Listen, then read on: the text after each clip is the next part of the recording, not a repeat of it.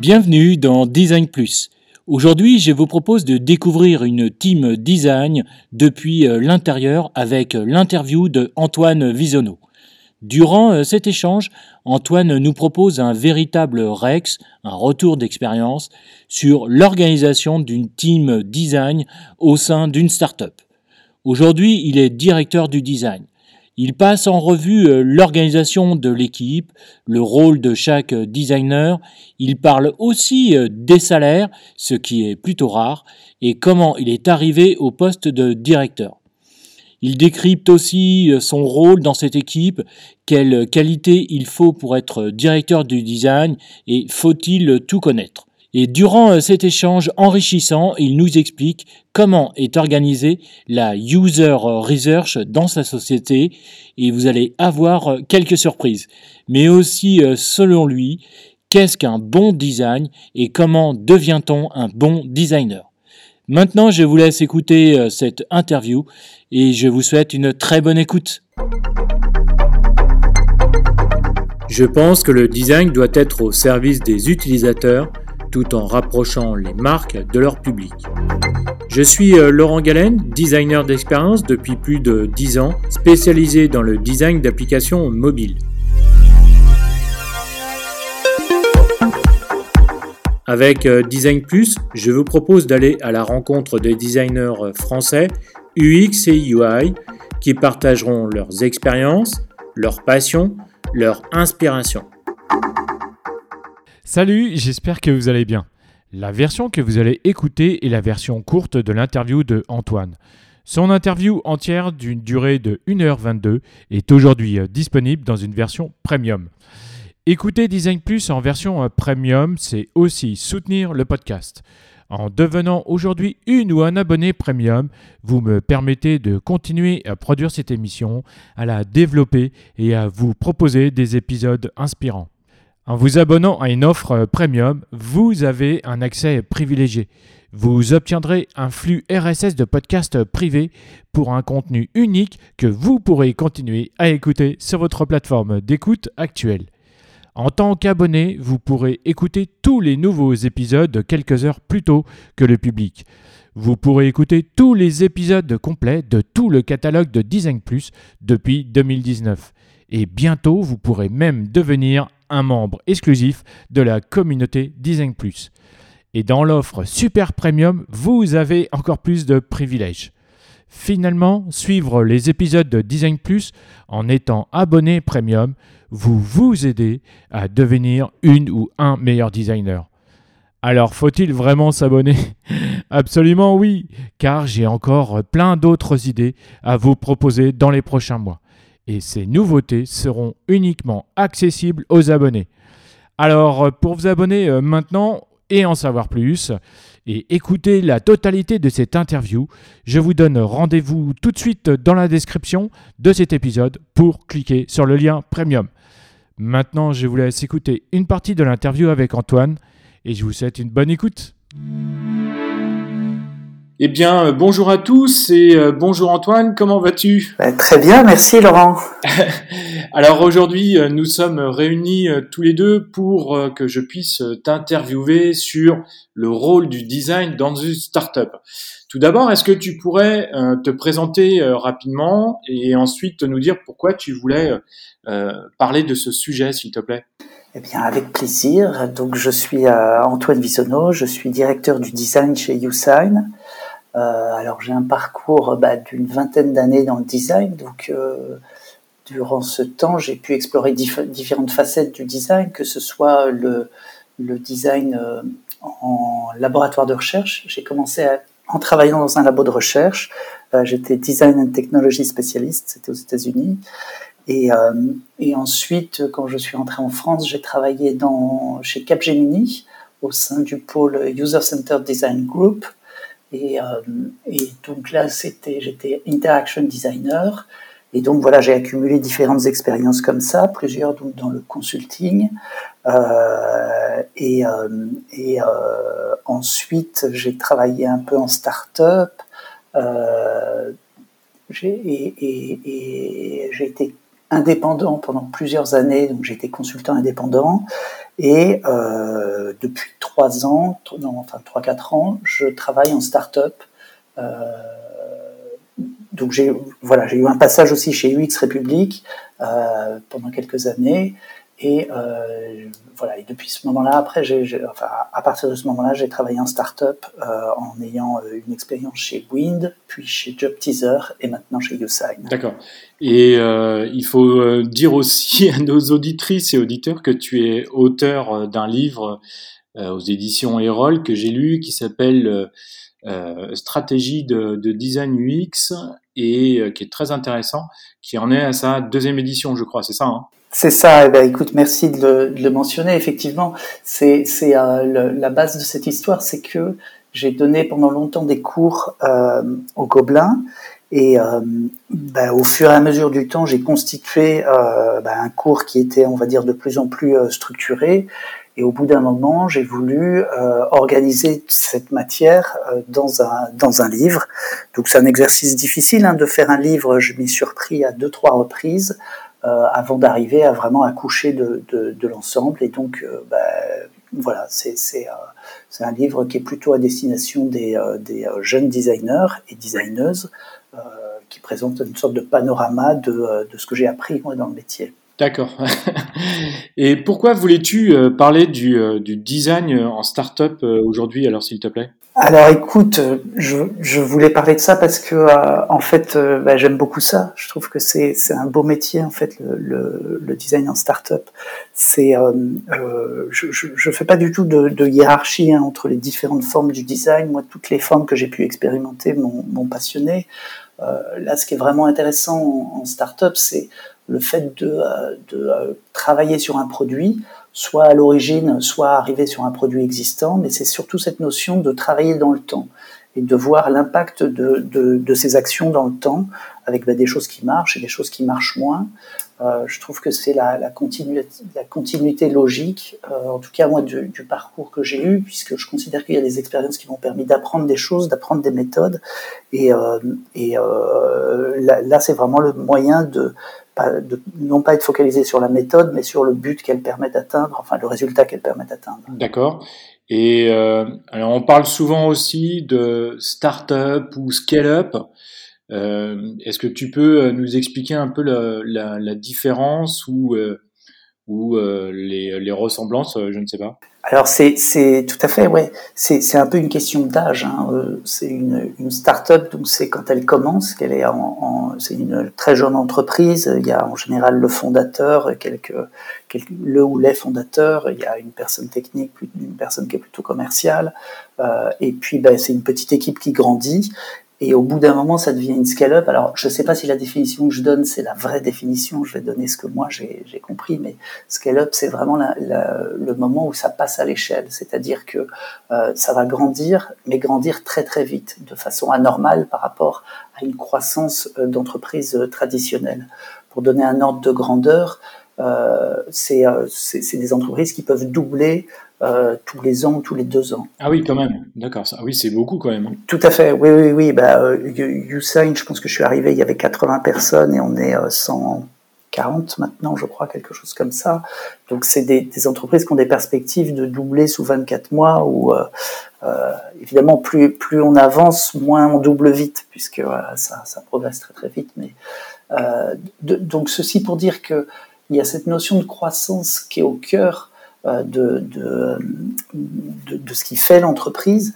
Et donc, c'est des conditions tout à fait euh, euh, différentes de travail parce que la vitesse est un facteur clé. Euh, donc, euh, la vitesse, c'est la vitesse de mise sur le marché des produits, mais c'est aussi la vitesse de croissance. Ça veut dire que on est dans des entreprises où il y a en permanence des nouvelles personnes qui arrivent. Euh, certaines euh, qui sont juniors et d'autres qui ont énormément d'expertise ou de savoir-faire et donc qui vont euh, vraiment participer à façonner ce que, ce que l'entreprise devient. Donc voilà, c'est un univers qui est très très particulier. Euh, qui est hyper focus sur un objectif, qui est en général un objectif business, mais qui reflète une, vision produit hein, qui doit s'accomplir euh, dans le temps, et où euh, euh, le, euh, alors il y a une image que j'aime bien, c'est celle de dire que c'est un déséquilibre permanent, c'est-à-dire comme un sprinter qui euh, court très très vite, en fait il est toujours sur le point de tomber, et il se rattrape et il se rattrape, et c'est le fait qu'il soit sur le point de tomber qui fait qu'il va vraiment très très vite. voilà, il y a cette notion de déséquilibre et de rééquilibrage permanent. Donc, donc voilà, donc ça se reconfigure. Et en général, je pense aussi que ce qui caractérise une scale-up, c'est qu'elle a effectué sa levée de fonds sa deuxième ou troisième levée de fonds qui lui permet donc de, recruter beaucoup, beaucoup de monde. Et donc, euh, du point de vue du, design, euh, ce qui est intéressant, c'est cette réactivité et ce focus sur le produit, parce qu'en général, on sait que ce qui conduit au succès, c'est un bon produit. Donc, euh, il y, a, y, a, y, a, les moyens et l'énergie et les talents pour faire un bon produit. D'accord, donc ça, ça voudrait dire que la place du, du, design au sein d'une start-up et à une place euh, plus importante que dans une entreprise dite euh, traditionnelle? Bah, Potentiellement. Potentiellement, parce que, alors tout ça, ça dépend. Hein. Il y a des entreprises dans lesquelles c'est pas la priorité. Il peut y avoir des entreprises très techniques euh, pour lesquelles c'est pas la priorité, et d'autres qui voient énormément de valeur dans le dans le design. Ce que je peux commencer par dire, c'est que euh, on est dans un environnement qui globalement est plus favorable pour le design qu'il ne l'était il, y a, il y a 20 ans, puisque euh, bah, il y a eu toutes les entreprises comme Airbnb, Apple, euh, enfin, et beaucoup d'autres hein, qui ont, vraiment monté la barre au niveau du, design, qui ont vraiment éduqué le monde entier sur la valeur du design. Et du coup, maintenant, ça fait partie des standards de qualité, de ce qu'un utilisateur est en mesure d'attendre. Donc, dans une startup, c'est particulièrement important d'avoir euh, un facteur de différenciation. Donc, c'est des univers en général assez compétitifs. Et donc, euh, en tout cas, là où je suis aujourd'hui, chez YouSign, c'est un élément qui est, euh, qui est très important. Donc, c'est valorisé. C'est, euh, euh, je veux dire, la, la, philosophie. Nous, on travaille sur un produit donc de signature électronique. De signature électronique, euh, il y a des, on, on, a des concurrents qui sont plus avancés que nous parce qu'ils existent depuis plus longtemps. Donc on sait qu'on ne sera pas plus gros qu'eux, mais en revanche, on peut être meilleur qu'eux. Et ça, c'est un angle fort parce que ça fait qu'on a le, soutien du management et donc que le design est valorisé dans l'entreprise. D'accord. Et par exemple, euh, c'est quoi les, quelles sont les, valeurs en, termes de design qui sont euh, forts, euh, forts chez, chez vous? C'est simple, hein, on veut faire la meilleure expérience utilisateur possible, la plus simple, et, euh, donc concrètement, bah, c'est qu'on va mettre un soin particulier euh, à des moments de l'expérience utilisateur. On n'a pas des moyens qui nous permettent de faire un produit qui soit absolument parfait sur toutes les pages, euh, et ça c'est une réalité opérationnelle, mais en revanche, il y a des moments qu'on va particulièrement soigner et où là on veut être, euh, euh, ben, voilà, enfin en toute humilité, on, veut faire quelque chose de très bien. Donc on va beaucoup regarder, on va passer du temps, on va faire euh, différentes itérations pour arriver à un résultat optimal. Est-ce que ça veut dire que, par exemple, il y a plus de, moyens, plus de ressources aussi qui sont mis à disposition de, de l'équipe design? Oui, tout à fait. Alors, on n'a pas du tout des moyens illimités. En revanche, on a les moyens qu'il faut pour parvenir à l'objectif qu'on nous fixe. Et donc, pour faire un bon design, bon, ben, on sait qu'il faut du temps, il faut plusieurs itérations, il faut faire du test utilisateur, il faut faire de la recherche en amont. Et, euh, et, du, et, du, coup, ben, voilà, ça, c'est des choses qu'on arrive à avoir. Euh, et, qui, euh, qui, sur lesquelles on n'a pas, on n'a pas à se battre parce que tout le monde est convaincu que bah, voilà, on est, on est centré sur euh, le client, la satisfaction du client. En revanche, derrière, ben voilà, on va mesurer qu'il y a effectivement l'impact attendu qui est atteint, et s'il n'est pas atteint, on fait une nouvelle itération jusqu'à atteindre euh, l'objectif. Donc, c'est des environnements qui sont ben, assez ingénieurs. Hein. Il y a une culture de la mesure, de, de ce qui est chiffré, mais euh, dans laquelle il y, a une, il, y a, une place, une place qui est plutôt agréable pour, euh, pour le design. D'accord. Donc, euh, est-ce que euh, du coup, l'équipe design, puisque tu parlais d'ingénieurs, etc., euh, est aussi dépendante des, autres pôles pour, bah, pour élever l'équipe, pour travailler en commun, etc. les, les, les, autres équipes, en, général, apprécient beaucoup de bosser avec les, designers bah, parce que c'est une culture différente, parce qu'on travaille par atelier, les post-it, on fait des croquis, on fait ce, ce genre de choses et le, résultat, en général, bah, valorise le travail des autres équipes aussi, euh, puisque voilà, on aboutit à des résultats visuels. Euh, donc, euh, donc là-dessus, il n'y a pas de, combat à mener. Ce qui est un peu moins visible et qui est parfois plus difficile, c'est que pour avoir de l'impact, on a besoin des autres, types, des, autres équipes. On est très dépendant dans ce sens-là. nous, on travaille beaucoup, d'une part avec le marketing en brand design et d'autre part avec les équipes produits et les ingénieurs pour développer le, le produit YouSign. Et en fait, nous, tout seuls, ben, on peut rien faire. C'est-à-dire que le plus loin qu'on pourra aller, c'est faire euh, la recherche utilisateur, la conception, les maquettes, mais sans développement derrière, notre travail n'a pas d'impact. Et c'est en ce sens que euh, on n'a pas un rôle hiérarchique, on ne peut pas imposer de faire les choses d'une façon ou d'une autre. Et en plus, tous les autres pôles, tous les autres métiers ont un avis sur notre travail, parce que nous, on ne va pas aller commenter du, code qui, a été euh, développé par les ingénieurs. Euh, mais euh, en revanche, tout le monde dans l'entreprise a un avis sur le design, si c'est joli, si c'est pas joli, etc. Donc, donc ceci pour dire que c'est un métier qui est quand même assez exposé à la critique et qui est assez dépendant. Et ça, c'est une réalité du quotidien avec laquelle il faut, il faut composer. Est-ce que tu penses que l'exposition, la, critique, etc., c'est dépendant des, euh, entreprises ou, euh, c'est plus difficile, par exemple, en start-up ou dans des grands groupes ou je sais pas. Qu'est-ce que tu en penses? Alors, je, pense que déjà, je pense que j'ai pas la réponse absolue parce qu'il n'y a pas de réponse absolue. Je crois que ça dépend vraiment des cultures et des organisations. Ce qu'il y a, c'est qu'il y a des entreprises dans lesquelles il y a un, lien hiérarchique, c'est-à-dire que les designers font partie d'une chaîne de production, ils produisent quelque chose, c'est envoyé à l'équipe de développement qui peut être euh, dans un autre pays ou, ou, ailleurs et ce sera développé exactement comme ça a été spécifié.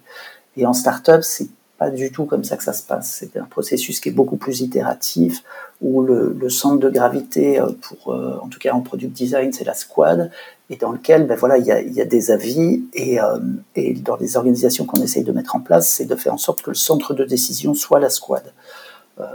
après, il y a, donc évidemment, le travail du designer, il est exposé et aux, avis des différentes personnes de la squad. Mais en vrai, c'est des gens qui ont un avis euh, qui a beaucoup de valeur, puisque c'est euh, euh, ce sur quoi eux vont travailler, c'est ça qu'ils vont développer, ils ont une culture, une connaissance. Et, et donc ce qu'on essaye de faire surtout, c'est de faire en sorte que la consultation des différentes personnes et le recueil des avis des, des différentes parties prenantes soit quelque chose de structuré. Voilà, donc c'est d'avoir des, consultations en amont, d'impliquer dans le processus de conception, de faire participer au test les, les, euh, développeurs aussi, euh, pour euh, que ben voilà, ce soit une culture partagée, que chacun comprenne un peu mieux le métier de l'autre et que et qu'on avance voilà en bonne intelligence. D'accord, ok, c'est super intéressant. D'ailleurs, je, je, suis un peu du même avis que toi. Je pense que avant tout, la culture design, on va dire, c'est c'est avant tout du, du, partage avec les autres. Euh, comme ça, au moins, on, embarque tout le monde en même temps, quoi. C'est ça, c'est ça. Et je pense que c'est c'est vraiment lié à cette nature dépendante et, euh, et qui est dans tous les, dans tous les métiers de start-up, hein, en fait. C'est D'accord, ok. Est-ce que tu peux nous dire comment euh, est organisée euh, l'équipe euh, donc chez chez YouSign, s'il te plaît? Oui, alors l'équipe est organisée en deux, euh, en deux pôles. Euh, évidemment, de l'extérieur, euh, designer, bon, bah, c'est un mot, on a l'impression que c'est quelqu'un qui fait tout. Nous, il y a quand même deux fonctions assez différentes. Il y a la partie brand design et la partie product design. Donc, dans les deux cas, c'est des designers, mais il y a, il y a, des différences réelles. Donc, la partie brand design, c'est ceux qui travaillent à tout ce qui est communication, le, et euh, euh, donc ils travaillent en forte interaction avec le marketing. On va dire qu'à 80%, c'est une équipe qui travaille en interaction avec le marketing.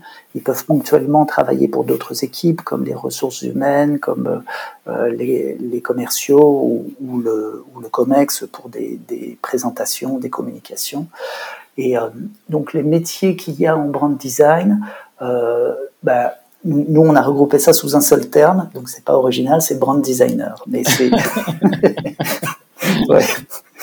c'est un, un, un, titre chapeau euh, dans lequel, euh, avant que j'arrive, les, les, métiers qu'il y avait, c'était euh, directeur artistique, en l'occurrence directrice artistique, puisque c'était une femme. Il y a web designer. Voilà, ces différents métiers qui sont autour de la communication, donc des gens qui ont une expérience print et digitale euh, ou euh, autour du web design, donc pas forcément orienté produit, mais c'est très communication. Donc ça peut être aussi tout ce qui est la communication sur les réseaux sociaux, euh, les, tout ce qui est publicité, donc ads et donc format Facebook, Instagram, etc. Et plus récemment, on a recruté un brand designer, pardon, un motion designer. D'accord. Ok. Donc qui, qui lui bah, produit des éléments vidéo donc c'est euh, soit euh, à partir de captation vidéo, donc ça va être des, petites interviews, soit des interviews de clients, soit des interviews de, euh, bah, ça peut être de notre CEO ou des interviews de, de bah, sur des sujets autour de la signature électronique. et donc il va monter ses vidéos, donc c'est un métier un peu de vidéaste. Ça c'est un volet. Et l'autre volet, c'est euh, vraiment le pure motion design, donc c'est des animations typographiques ou des animations d'éléments d'interface euh, pour, euh, pour tout ce qui est lancement de, de, de produits, donc communication sur les, les, réseaux sociaux. Voilà, dès qu'on lance une nouvelle fonctionnalité, on va le faire savoir potentiellement au monde entier. Euh, et, pour ça, ben voilà, on produit des éléments visuels, souvent des petites animations qui montrent ben euh, la fonctionnalité, le pain point auquel elle apporte une solution et, euh, et le gain pour l'utilisateur. D'accord. Il participe, le, votre motion designer ne, ne, participe pas, par exemple, à la veille sur, euh, euh sur les, les, interactions, que ce soit sonore, visuel, euh, qui pourrait avoir dans votre, dans votre produit? En, en, fait, oui et non, ça dépend. Alors, tu mets le doigt sur un truc, c'est que déjà, je, donc euh, la veille, ça, ça fait partie de son métier, c'est-à-dire qu'il doit euh, faire de la veille et nous alimenter, euh, ben voilà, pour on va dire nourrir la créativité de chacun euh, sur tout ce qui est euh, motion. Il y a aussi un volet, comme tu le disais, musique ou sonore. Oui, le sound design, oui. Voilà, de sound design. En, en, fait, c'est un profil qui est assez spécialisé, donc il y a un peu, enfin, qui, qui, est spécialisé en motion design, mais qui a un peu touche à tout, et c'est des gens qui ont une formation de, de designer à la base. Hein. Euh, et le, le, pour répondre à ta question sur ce qui est micro-interaction ou animation dans le produit, la réponse c'est pas aujourd'hui. Mais ça veut pas dire qu'on va pas le faire. Mais aujourd'hui, il a une grosse charge de travail sur la partie réellement communication. Et euh, après, voilà, je sais que c'est quelque chose qui l'intéresse et c'est quelque chose qui, enfin, et ça intéresse toute l'équipe qu'on progresse sur ce volet. Donc, il euh, n'y euh, a aucune porte qui est fermée. D'accord, ok. Et donc, il y a une autre partie de, de l'équipe qui est? Qui est le product design. Voilà. Donc le, le, produit, le product design, là, la mission, c'est de construire la meilleure expérience utilisateur sur le produit euh, donc l'équipe est composée de product designers. Donc euh, euh, voilà, on peut dire un peu, on peut définir un peu le, le, le product designer, c'est quelqu'un qui est euh, alors chez YouSign, hein, parce que encore une fois, j'ai pas la, la, prétention de définir pour, pour toute l'industrie, mais chez YouSign, c'est un profil qui va être plus UX, euh, mais avec une sensibilité UI qui va être plus ou moins forte mais euh, donc qui va être capable de couvrir tout le spectre de la conception. Donc quand je parle de conception, en, en vrai, je veux dire la partie discovery et la partie delivery. Donc c'est la partie en amont de euh, recherche pour comprendre la problématique utilisateur avant de rentrer dans la partie solution. Et une fois qu'on rentre dans la partie solution, ben voilà, c'est animer les ateliers, c'est euh, euh concevoir euh, l'interface, euh, peut-être euh, d'abord d'une façon un peu aérienne, c'est-à-dire tout ce qui est flow, parcours utilisateur, experience map, etc. Donc c'est des visions un peu macro, et ensuite rentrer vraiment dans le, dans le dur, donc la conception de l'interface, et, et, donc aller du, voilà, faire le design de l'interface, le prototypage, et être capable également de mener des tests utilisateurs, voilà, donc concevoir le protocole de test, le, conduire les tests et puis euh, euh, analyser derrière pour voir ben, la, performance de, ce qu'il a conçu. Donc c'est réellement un profil généraliste, mais avec quand même euh, une expérience assez pointue. et je ne sais pas si ça répond à la question, oui. Oui, oui, tout à fait, oui, oui, absolument, oui, oui. D'accord. Et donc, du, par exemple, sur l'équipe brand design, il y a combien de brand designers et combien de product designers? Alors aujourd'hui, on est à 4 et 4 et euh, très bientôt, on sera à 5 et 5 de, chaque côté. Voilà. On, a une croissance petit à petit. Un des enjeux, c'est, euh, si tu veux, on a euh, dans une organisation qui grandit à grande vitesse, c'est de ne pas créer des déséquilibres. Donc en fait, nous, on a des perspectives de croissance, mais il faut bien suivre la croissance des autres pôles pour ne pas grandir ni trop vite ni trop doucement par rapport aux autres pôles. D'accord, ok. Là, tu étais en train de, parler euh, de l'équipe euh, product et euh, de brand design. Est-ce que tu peux nous parler un peu plus des, sur, sur la carrière, sur, sur les salaires, les, également sur est-ce qu'il y a plus de juniors ou VS seniors, etc. Oui, tout à fait. Dans la version longue, Antoine répond à cette dernière question. Il parle aussi de son rôle de design director et des qualités requises, les soft skills qui sont nécessaires.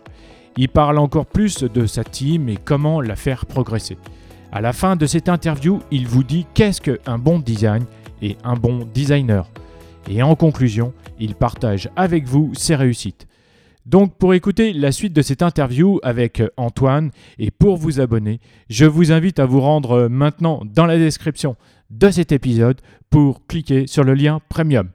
À bientôt sur Design Plus. Salut